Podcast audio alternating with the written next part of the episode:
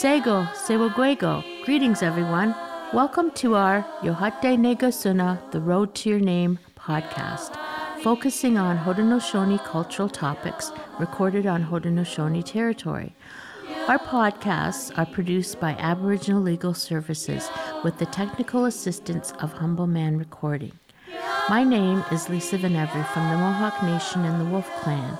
I'm the coordinator of the Yohate Negasuna The Road to Your Name program and the host of this podcast.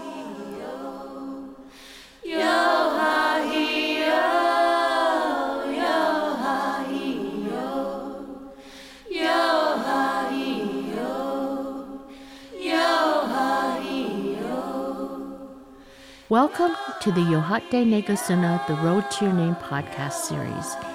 If you would like to learn more about our organization, Aboriginal Legal Services, and the programs and services we provide, please visit us at our website, www.aboriginallegal.ca. And if you feel inclined and would like to make a donation, you can click on the word donate located at the top of the homepage of our newly updated website. You can also visit us on Facebook at Aboriginal Legal Services, Toronto, Canada. This is the Yohate Negasuna The Road to Your Name podcast series.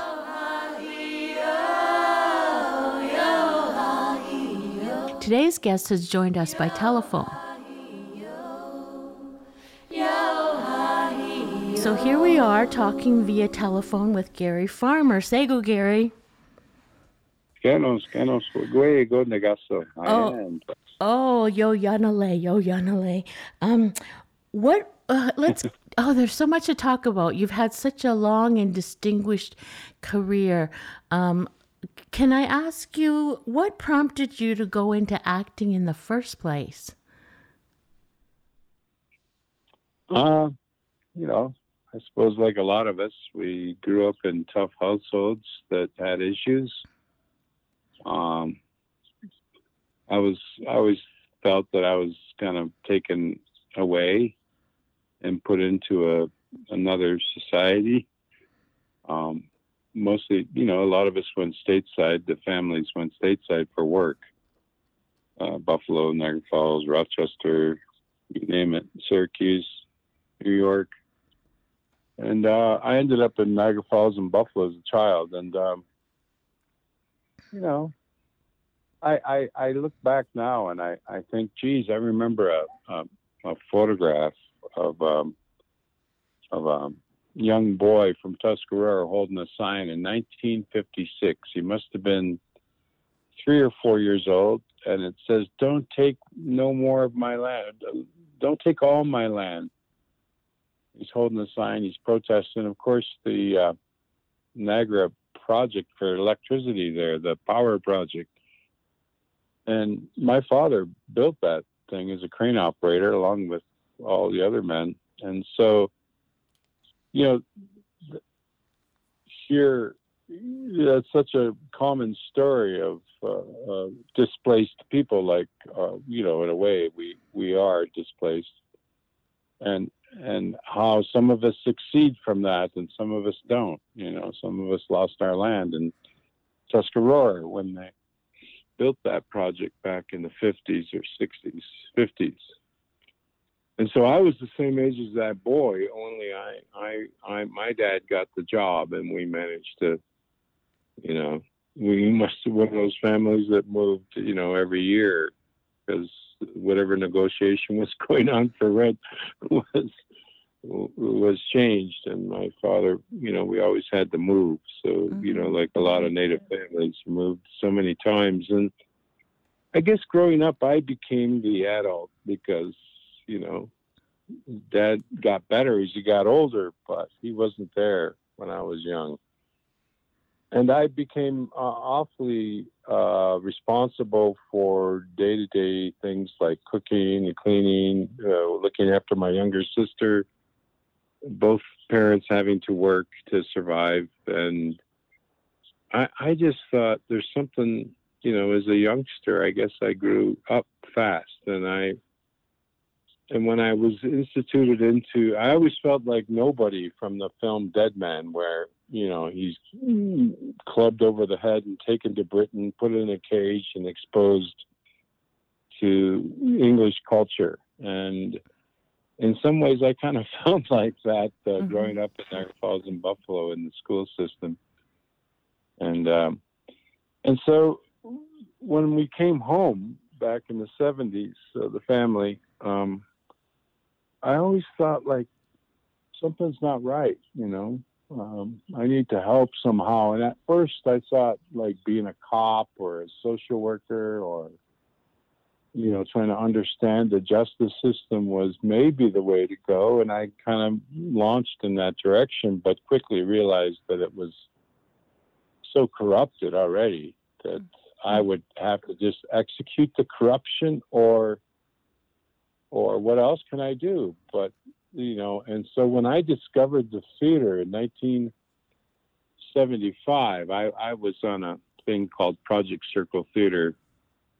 Along, you know, I had involved some of your early relatives as well. There was a bunch of artists in our community at the time, and and tried to get the theater going. You know, actually, we were the first thing we tried to do was actually physically build a theater and and pressured the council to make changes and stuff. And you know, so that the arts were more respected in our community, but it, it never really kind of turned over that way. Mm-hmm. And so I, I just embarked. Once I discovered the process of storytelling via the theater and the usage of theater as a method of, you know, going through our lives and expressing our fears and joys and loves and and that's why I became an actor. It wasn't because I, I certainly was, I was a big man, right? I'm not a, which you would think is a leading man or nothing, but I just thought once I discovered that process, I never turned back. Mm. Well, we're all grateful that you never turned back, Gary. you've yeah. you've just been you've you've been creating ever since. Yeah, I I every day practically. It's it's amazing. Yeah. Like it. I mean, even now, I, I just worked yesterday for Emma Stone and her husband. Mm-hmm. Uh, they're doing series, and um, it's not easy for me anymore being out there for 14 hours. Uh, I, I, really don't appreciate it that much. Um, yeah. It, it seems everyone still thinks I'm 40 or something, you know? And the movie process is so long, isn't it? It can be. Uh, it can be. It, it, it doesn't have to be, mm-hmm. but it, it can be. It depends on the strength of the. Some sometimes people are so creatively, uh, artistically uh, uh available, uh, but the bureaucracy of making a film doesn't often, you know, because there's so many upstart series now. Like there's series this, series that. There's yeah. there's just there's yeah. probably 800 new series this year. Yeah. And so, um, and some people are the everyone's looking for the new way to tell a story. Yeah. And um, sometimes you don't always have the most experienced crew to execute which your vision is uh, mm-hmm. uh, because of budget, because of all these other restrictions, or who's available to help with this project at this time. Uh, uh yes, it's extremely challenging. It takes, you know, it doesn't have to take 70 people, but mm-hmm. that's generally what the movement is, you know. Yeah. there must be an easier way, and uh, I think of I, I think a, of um, I think of how things are done on the res, and you can do it with the iPhone and a couple people. right, right. You could, and you know, and depending on the strength of your concept in the beginning, you know, you really gotta, you know, it's really a writing thing to start, and then yeah. then you start involving everybody else. Mm but it's awfully hard to execute that vision you had originally if you don't have the right situation or the budget or the time or etc. You know, it's uh, it's a challenging field, but I I just love it to death, and I I stepped away. I knew back in the 80s that, oh my God, I didn't want the responsibility of having to direct. Uh, I, I just loved the process of acting. I, mm-hmm. I could have directed more. I could have, you know, made films back in the day. And I think I remember this film coming out. It was Canada's most successful film for a long time. It was called Black Robe. Mm-hmm. And the whole perspective was about how, you know, we beat down the Christians, you know, like that whole story has been mistold so often. And, you know, they don't really understand why we went and challenged the Huron. They, that, that whole storytelling of that period of our history has been distorted for so long that we were trying to suppress you know whatever like mm-hmm. christians but they they were a bit manipulative and and i think we saw that from the start where especially when they introduced alcohol to the continent and i i think that was the issue more so than you know, that the effect that alcohol had on the Huron because they were at the mouth of the St. Lawrence River, right? They were the first ones to receive that impact, and and so I felt like that story's never really been told. Uh, uh, and that film stayed top of the Canadian box office for years. Mm-hmm. And I now I got to direct, right?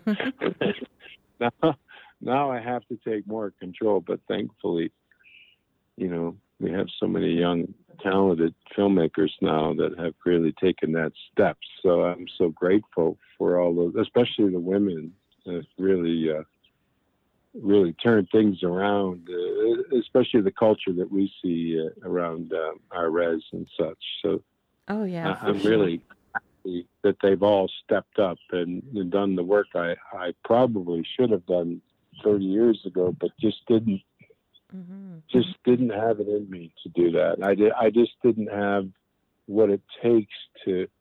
And I tried, you know, obviously mm-hmm. with the magazine and and the radio, trying to build a national radio system in Canada.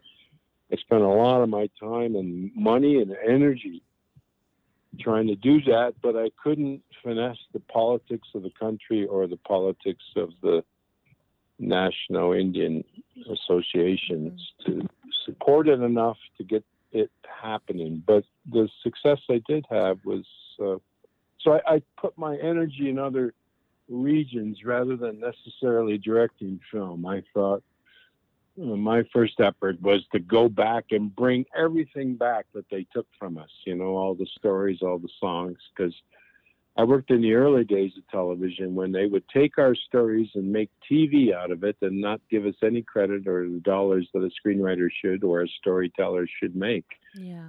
And so that became my effort as a young actor. Okay, let's take all this back. Let's make it ours. Let's promote it our way and put it in color and make it pretty. Mm. And I was always criticized for that from the Canadian establishment. You know, like, mm-hmm. why aren't you doing it in black and white? Why are you going in color? And I said, because I'm trying to build pride. You know, I'm trying mm-hmm. to build. so I always had to talk my way into make things happen in Canada. It, it was awfully challenging time for me to try and do both.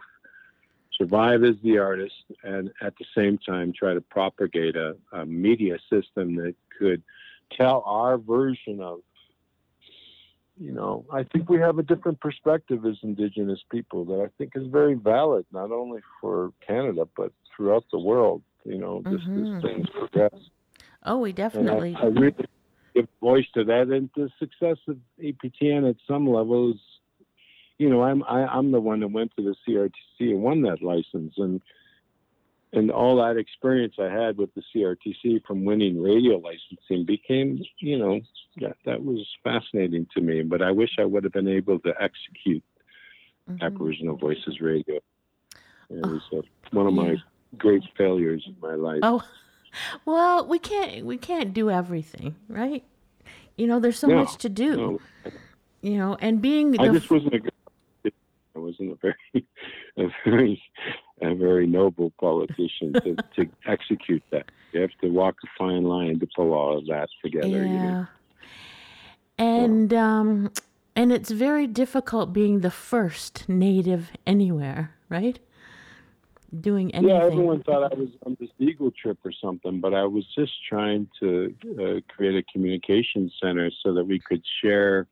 Because I see us, you know, CBC won't deal with our diabetes issues, you know, but mm-hmm. CKRZ will, mm-hmm. you know. Mm-hmm. Um, we, you know, we needed our own. That's that's after, especially after the RCAP report, when it told us everything that's wrong with us. Okay, let us fix it. That was my mm-hmm. answer. Okay, empower this radio, and we'll take care of our own business. Yeah. You know, mm-hmm. we'll take care of our own health. We'll we'll learn how to succeed financially so that we can sustain our communities. Mm-hmm. But it was just a little ahead of its time, yeah. I think. Yeah. Um, I wanted to ask you about your approach to acting and your philosophy, really, and and has it changed over the years? Uh,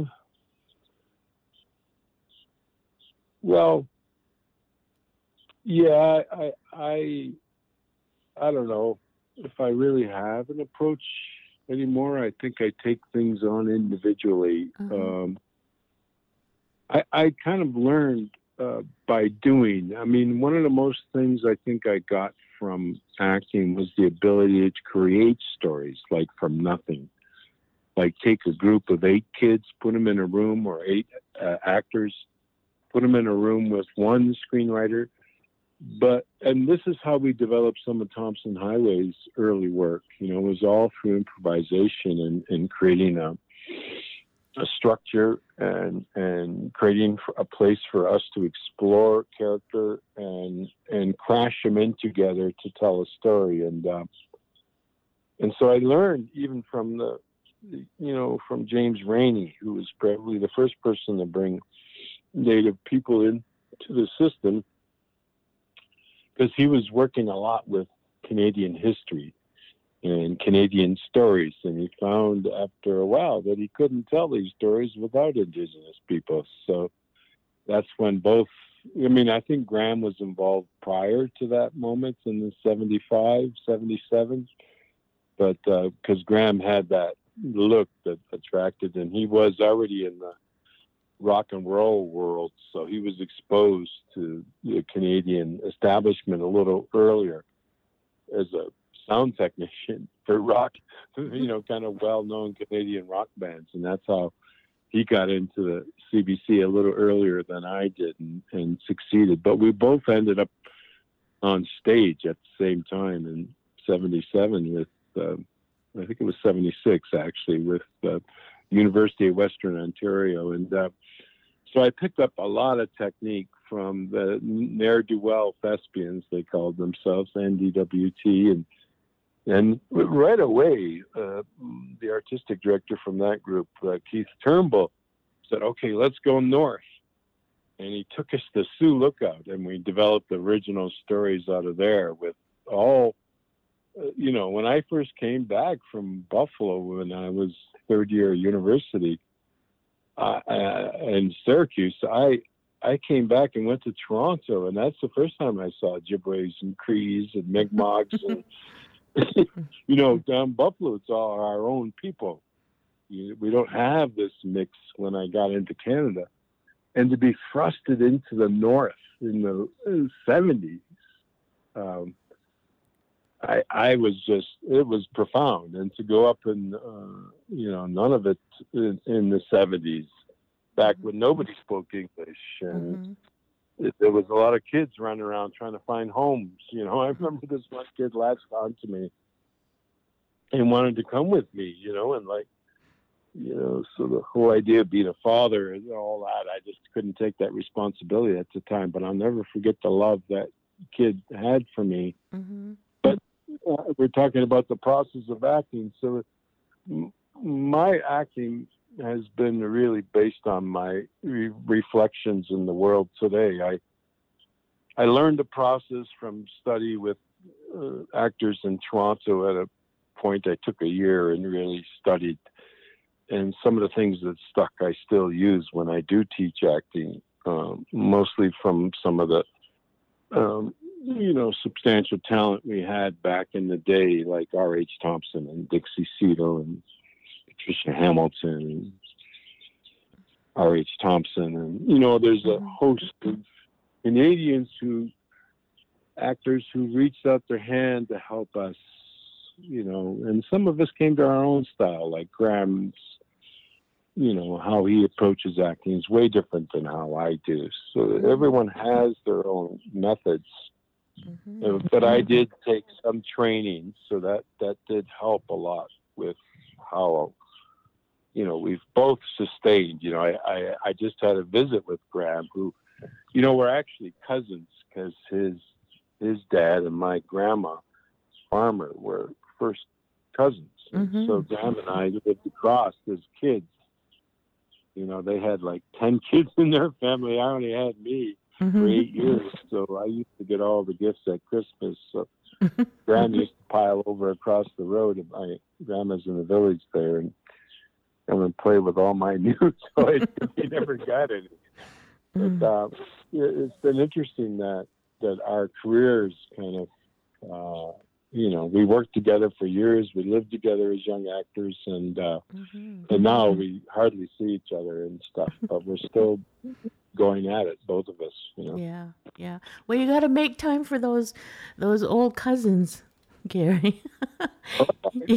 I just went out and visited with him in Stratford, and Uh. he's busy as ever. He doesn't do his, uh, you know, like me. We don't get uh, large characters to play. We get modest roles that uh, allow us still to participate in the storytelling process, but we're not playing the leads much anymore. So that's that's kind of fascinating. But we both need to work to sustain. You know, we don't yeah, yeah. our our of of so we'll, we'll probably work till we die. Both of us, I wouldn't suspect. Yeah, I, I suspect we will.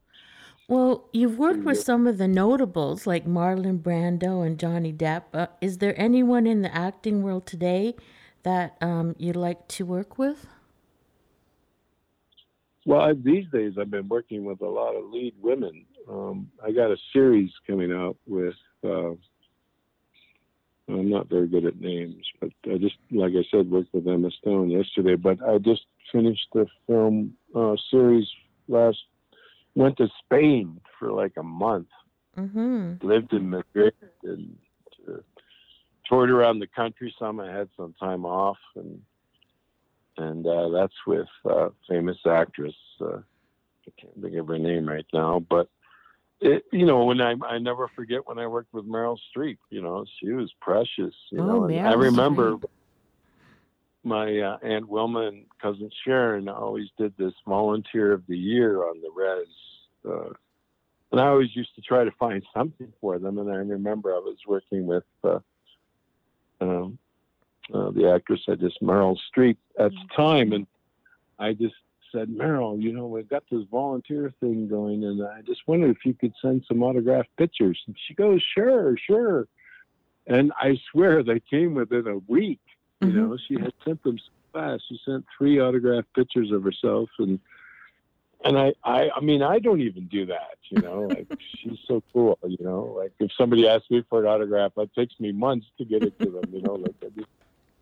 But here she sent it within the week, and I gave it to them. I never knew what happened if they raised any money from them, but I just thought that was a sweetheart move by her, and and and, and a lot of them are. Uh, I like that, you know, for the most part. I mean, Johnny and I became really close, and he tried, uh, you know, he tried to get me to do uh, Fear and Loathing in Las Vegas, which Mm-hmm. I don't know if you know that title, but it's a book by Hunter S. Thompson Oh yeah, yeah. Crazy journalist. and uh, we were in Berlin after winning the, and still we're the only American film ever with Dead Man to win the European Academy Award for Best Foreign Film, which I'm really proud of. Mm-hmm. Um, um, we certainly don't get that recognition stateside, although we are. I just saw Michael got elected to the Academy Award uh, people now, Michael Greyeyes, and uh, Mm-hmm.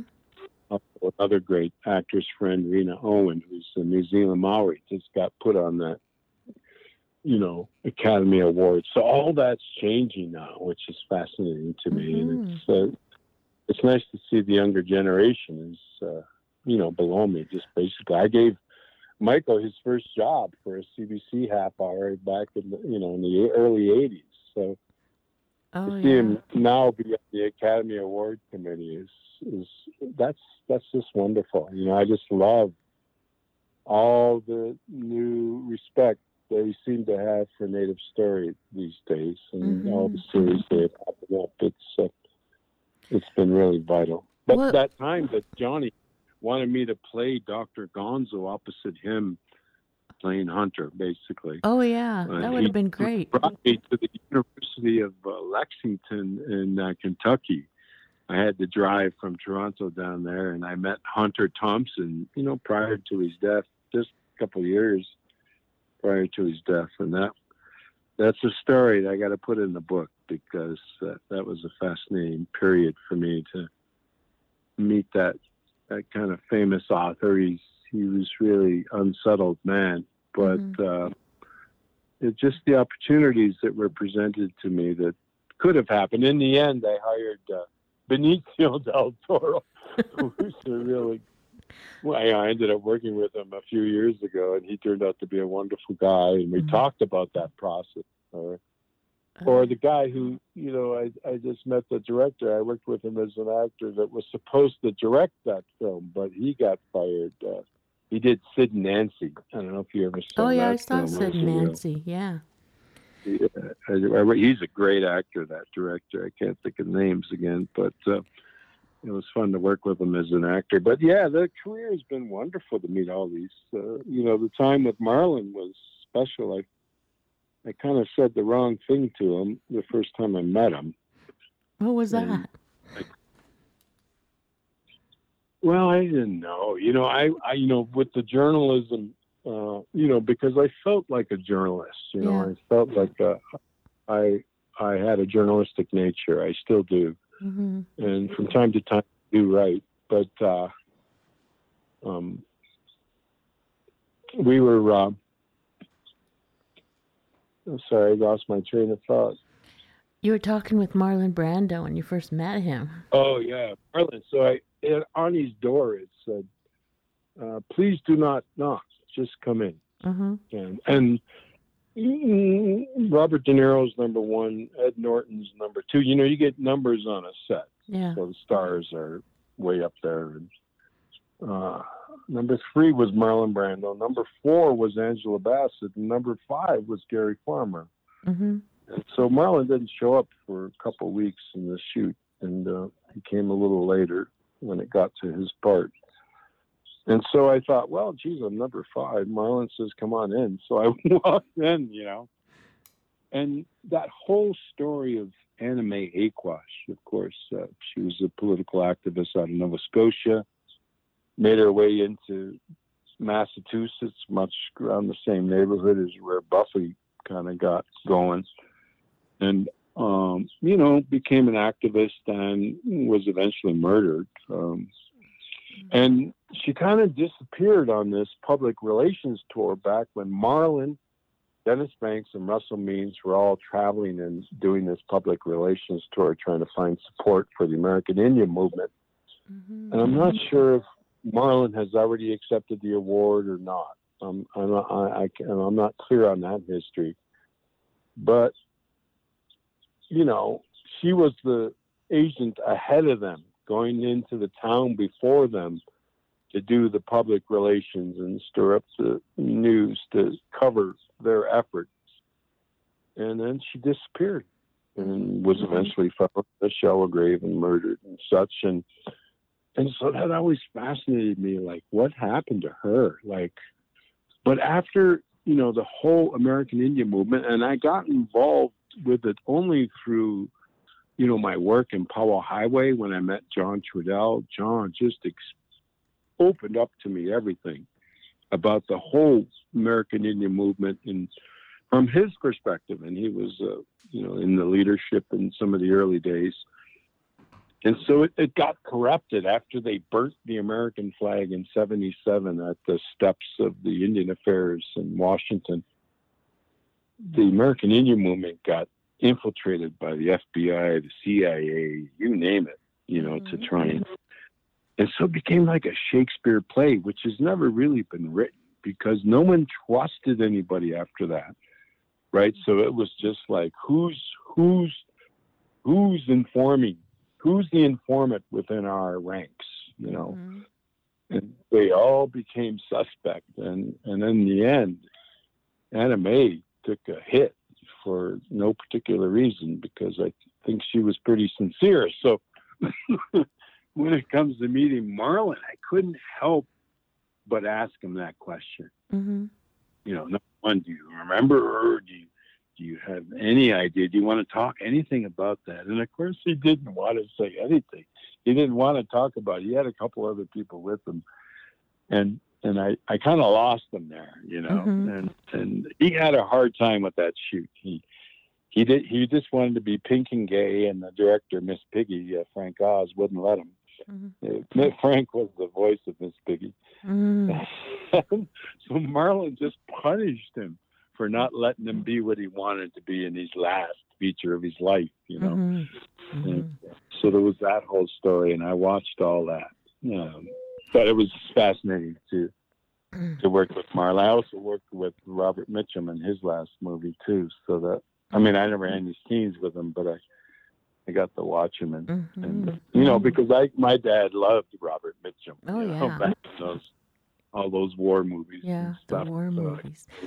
Well, I find it yeah. fascinating when I watch movies when a group of people that are cast in roles. They come together for a specific time, they create a story, and there's all these creative energies, right? With these all these different people with different experiences, they're mingling together. What's that like to be a part of that? Uh, for the most part, it's 90% beautiful. Uh, you know, it can turn depending on the personalities of the people and mm-hmm the amount of commitment you have with each other. If something doesn't gel, uh, mm-hmm. it can be issues. But um, for the most part, it's a very creative, wonderful thing. Yeah. Um, uh, you know, sometimes people take, you know, for whatever reason, have their issues around things. And, you know, as actors, you got to use what's going on within you at the time. You know, it's, sometimes you you, you know you, whatever happened at home that morning it, it's going to hold with you as you go into work that day. Mm-hmm. and so that's what i always thought that for me isolation from everything is best yeah. to get the best work out of me. Though sometimes those things that you're dealing with on day to day and you take that in Uh, as the actor, you got to know how to use whatever's going on with you that day, and and everybody's kind of doing that, and and we all know as actors, professional actors, you know, everyone's depending on the script. We all know where our participation is, and understanding the story and trying to understand what the writer is trying to communicate. And we're not always sure, so we count on the director to know that vision if the writer's not there. But in some of my most successful films, the writer's been there for me to talk to them and pull from them, you know, notions that help me execute their storyline. Um, mm-hmm. So the, sometimes the more uh, creative the effort is, the, the more exciting it is in that way. Mm-hmm. When they pull a bunch of people that don't even know each other together and and we're all there for the same reason to bring the story to life. Now, a lot of actors don't work like that. It's kind of all about them. Is they're ego driven mm-hmm. rather than story driven. Where good actors don't aren't like that. Good actors know that their job is to bring this story to life. It's not about them necessarily, mm-hmm. or wherever they are in their career. That's that's not the point. The point is the vision of the story, and and the story always comes first. Yeah. And that's a hard lesson for a lot of young actors. They don't. Uh, it's it's changing a bit, right? It's uh, the whole system because it's so fast and dirty now. I mean, you you're making eight hours of TV in two months, three months, and and stepping away and going off to do something else. So, mm-hmm.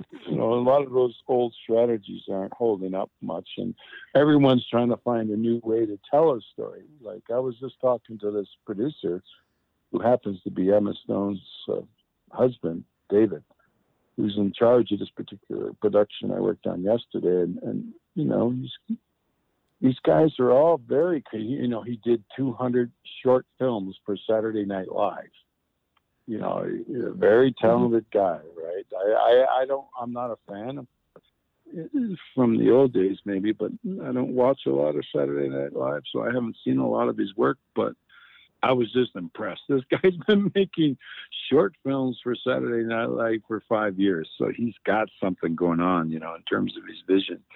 Mm-hmm. And he married Emma, and she's just a wonderful actor and open-minded person. So they're a great team together. So just mm-hmm. talking to him and and you know I I, I often like I do and and Eric can verify this if things aren't going well I I I'm I'm not the easiest guy to work with right like I fuck up right like I'm mm-hmm. I'm not the quiet type to go down you know quietly I, I, I fight. I, I not physically, but I, I speak up. I, I'm, I'm not the normal Indian.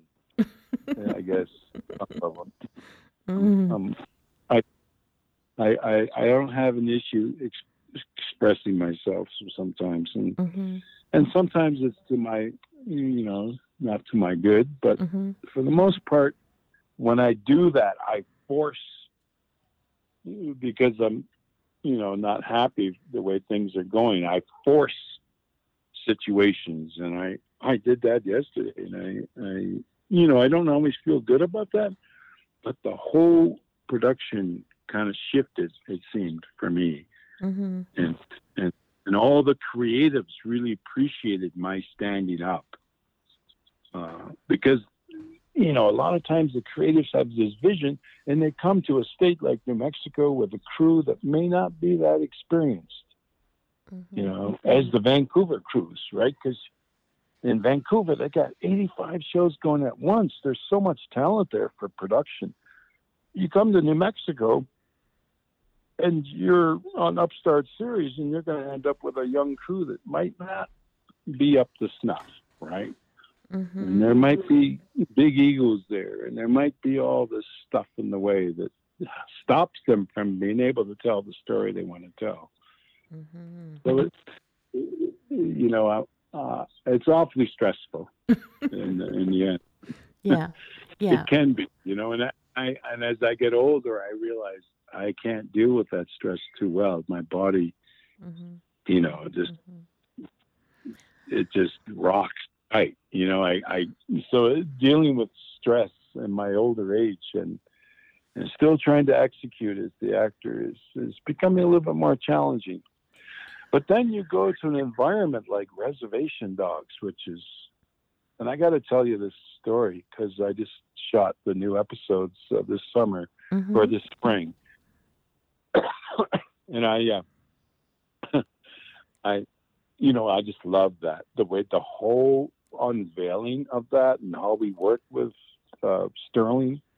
And he's so focused on us and our story and our characters. And it's just a lovely set creatively to be on, you know. Mm-hmm. And they got some of the same issues with the crew, not that experienced, you know, mm-hmm. low budget.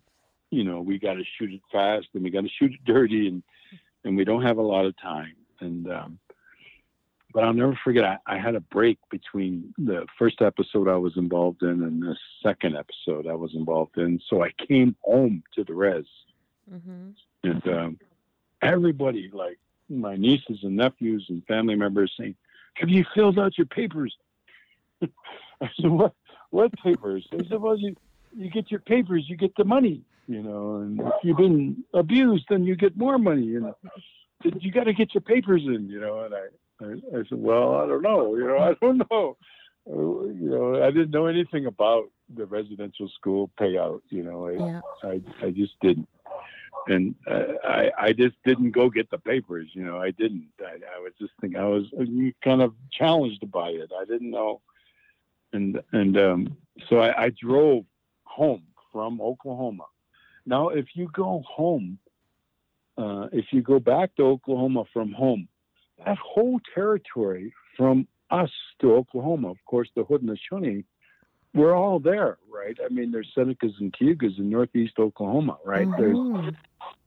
Yeah. And I, I had to do this speech for Columbus Day. And I said, okay, for Cincinnati, Ohio. And I thought, Cincinnati, Ohio. And I said, there must be Indians there, you know? And I started doing research and I found this community 20 miles northwest from Cincinnati, 14,000 year old community there, like a mound. Some of the oldest established community in North America, right there, 20 miles from Cincinnati. I do more research. I find out, oh, it's the Tutelos, the Wyandots, the Delawares, the Seneca.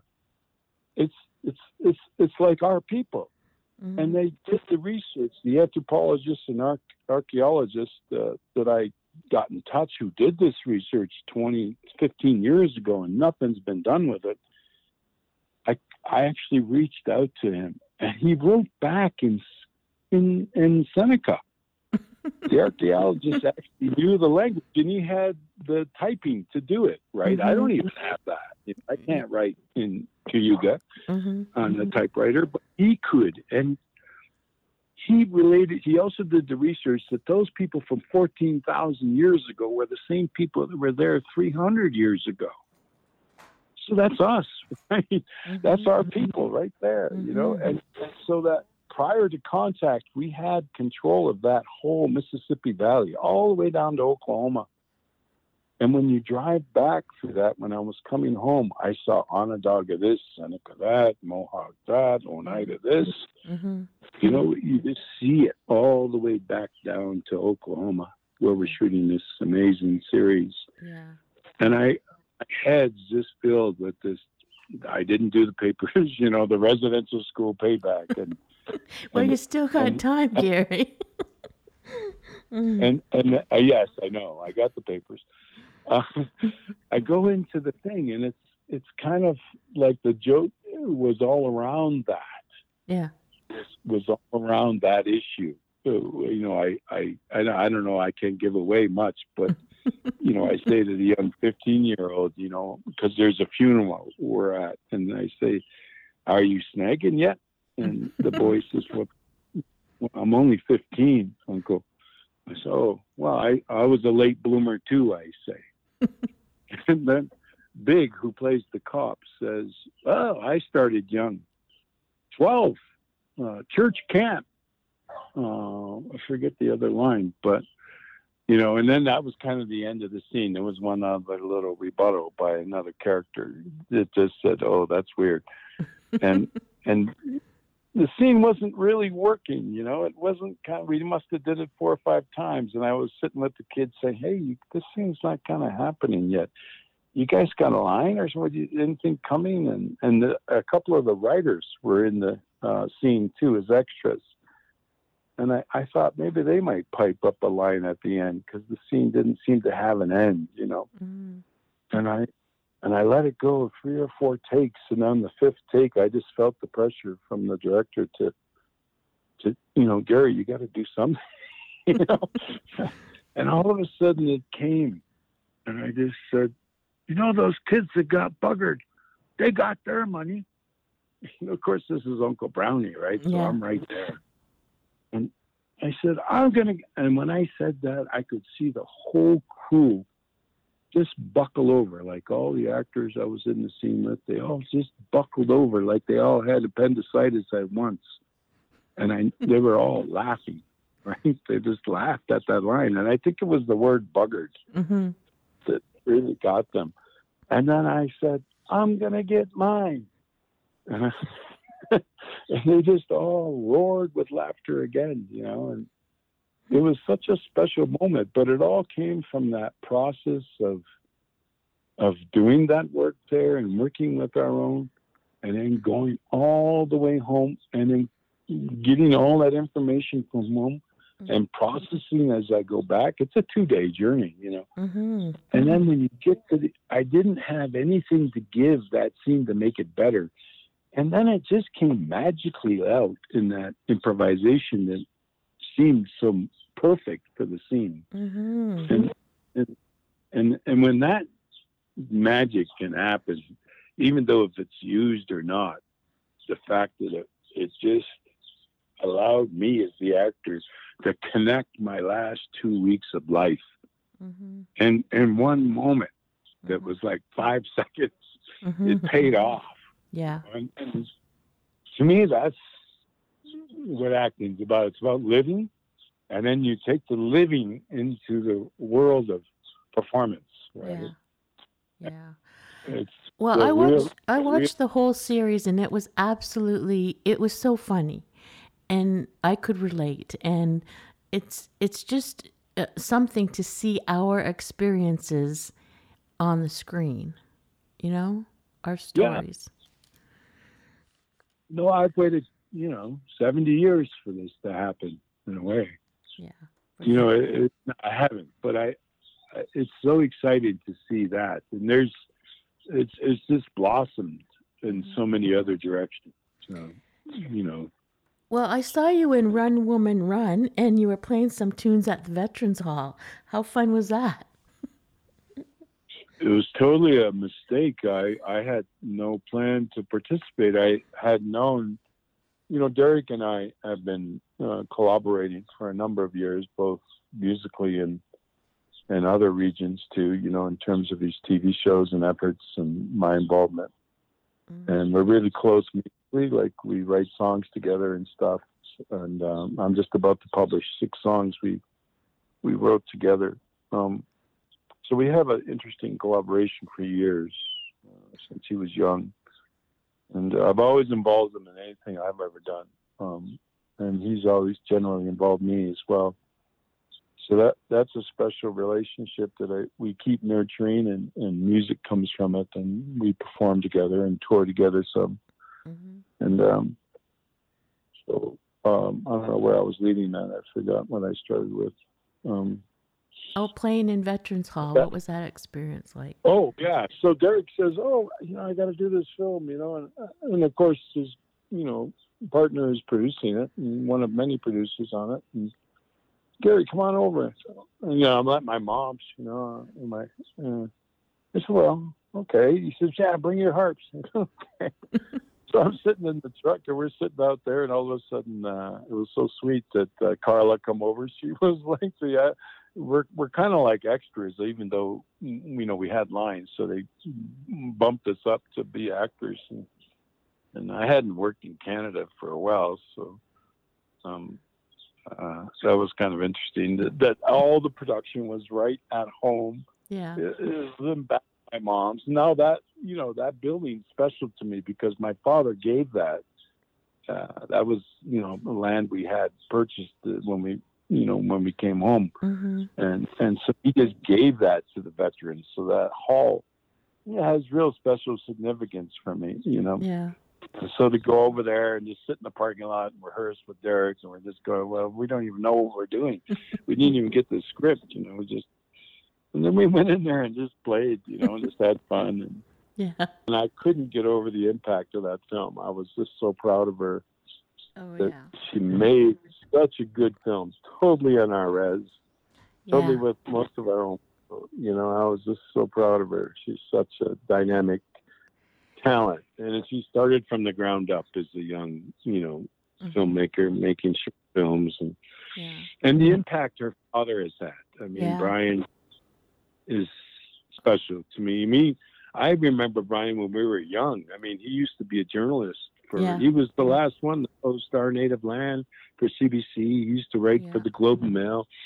He was a top-notch journalist, and he just turned it all back and went home. Yeah. And, you know, fostered our Mohawk language. That's that's commitment.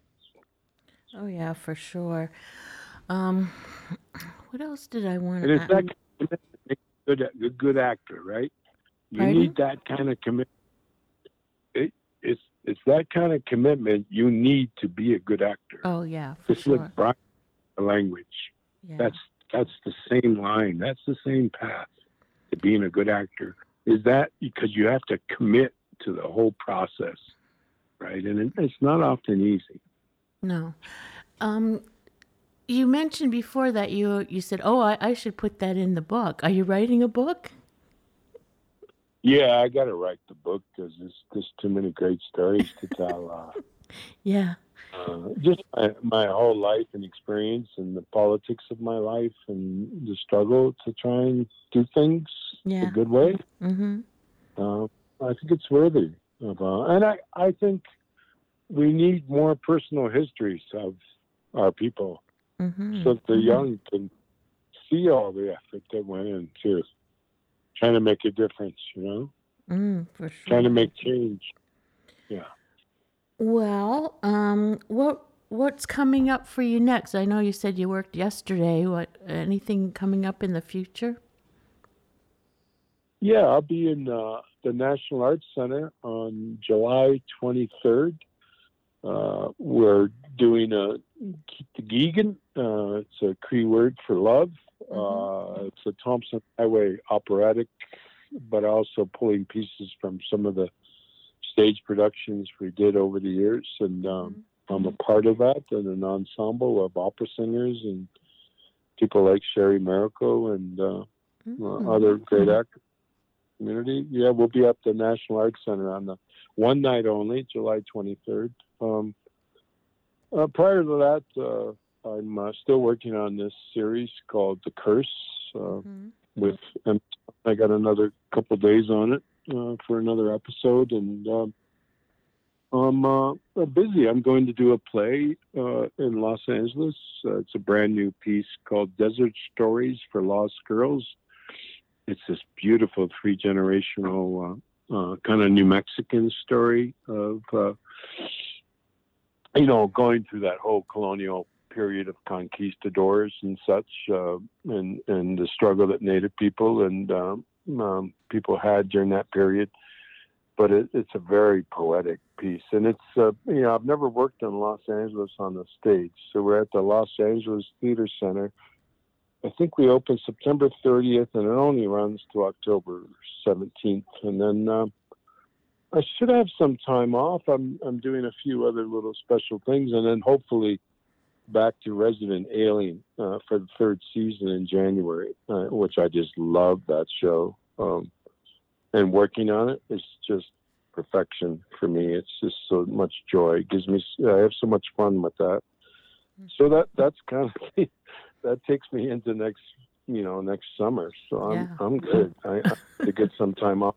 Well, get to a beach this fall or this winter a little bit, but uh, that's the plan. It's all scoped out. I've never. Uh, I Mhm. really appreciate having that long-term commitment. Well, that's really good. Any time to come home in there anywhere?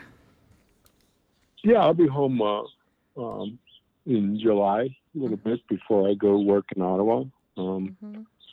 and I just finished. I just got back from home a couple days ago. I was there for a week for National Aboriginal Day or whatever they call it now, National Oh yeah. Indigenous People Yeah. Day.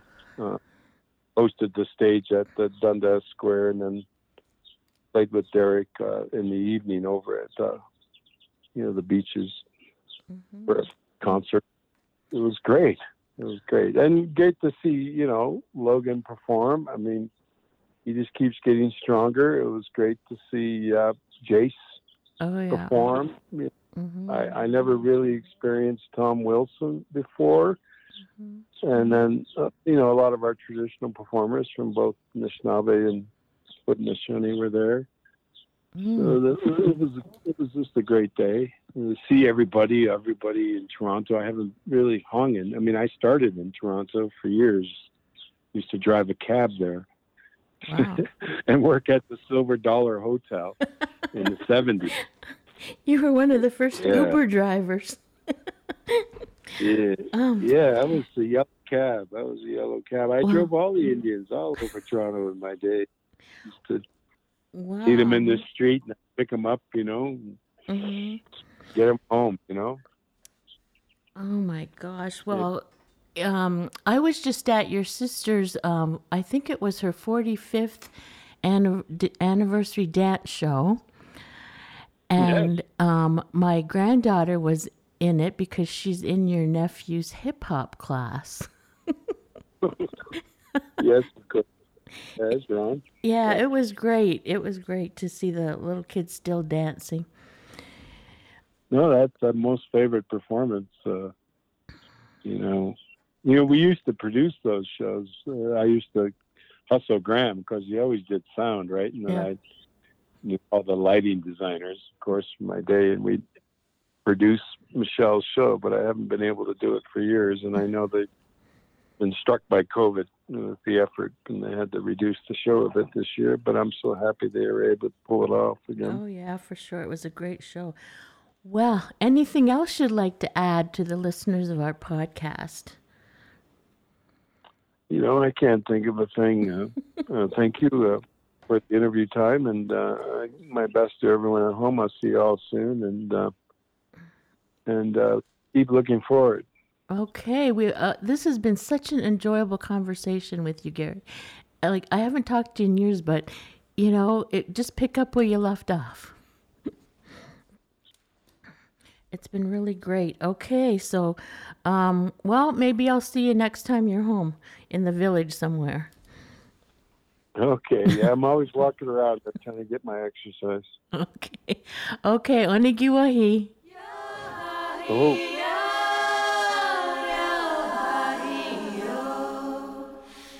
Nyaweh, thank you for listening to this episode of the Yohate Negasuna, The Road to Your Name podcast, which has been produced by Aboriginal Legal Services and hosted by me, Lisa Venevri. There are 10 episodes in this podcast series. Let's meet again on the next episode.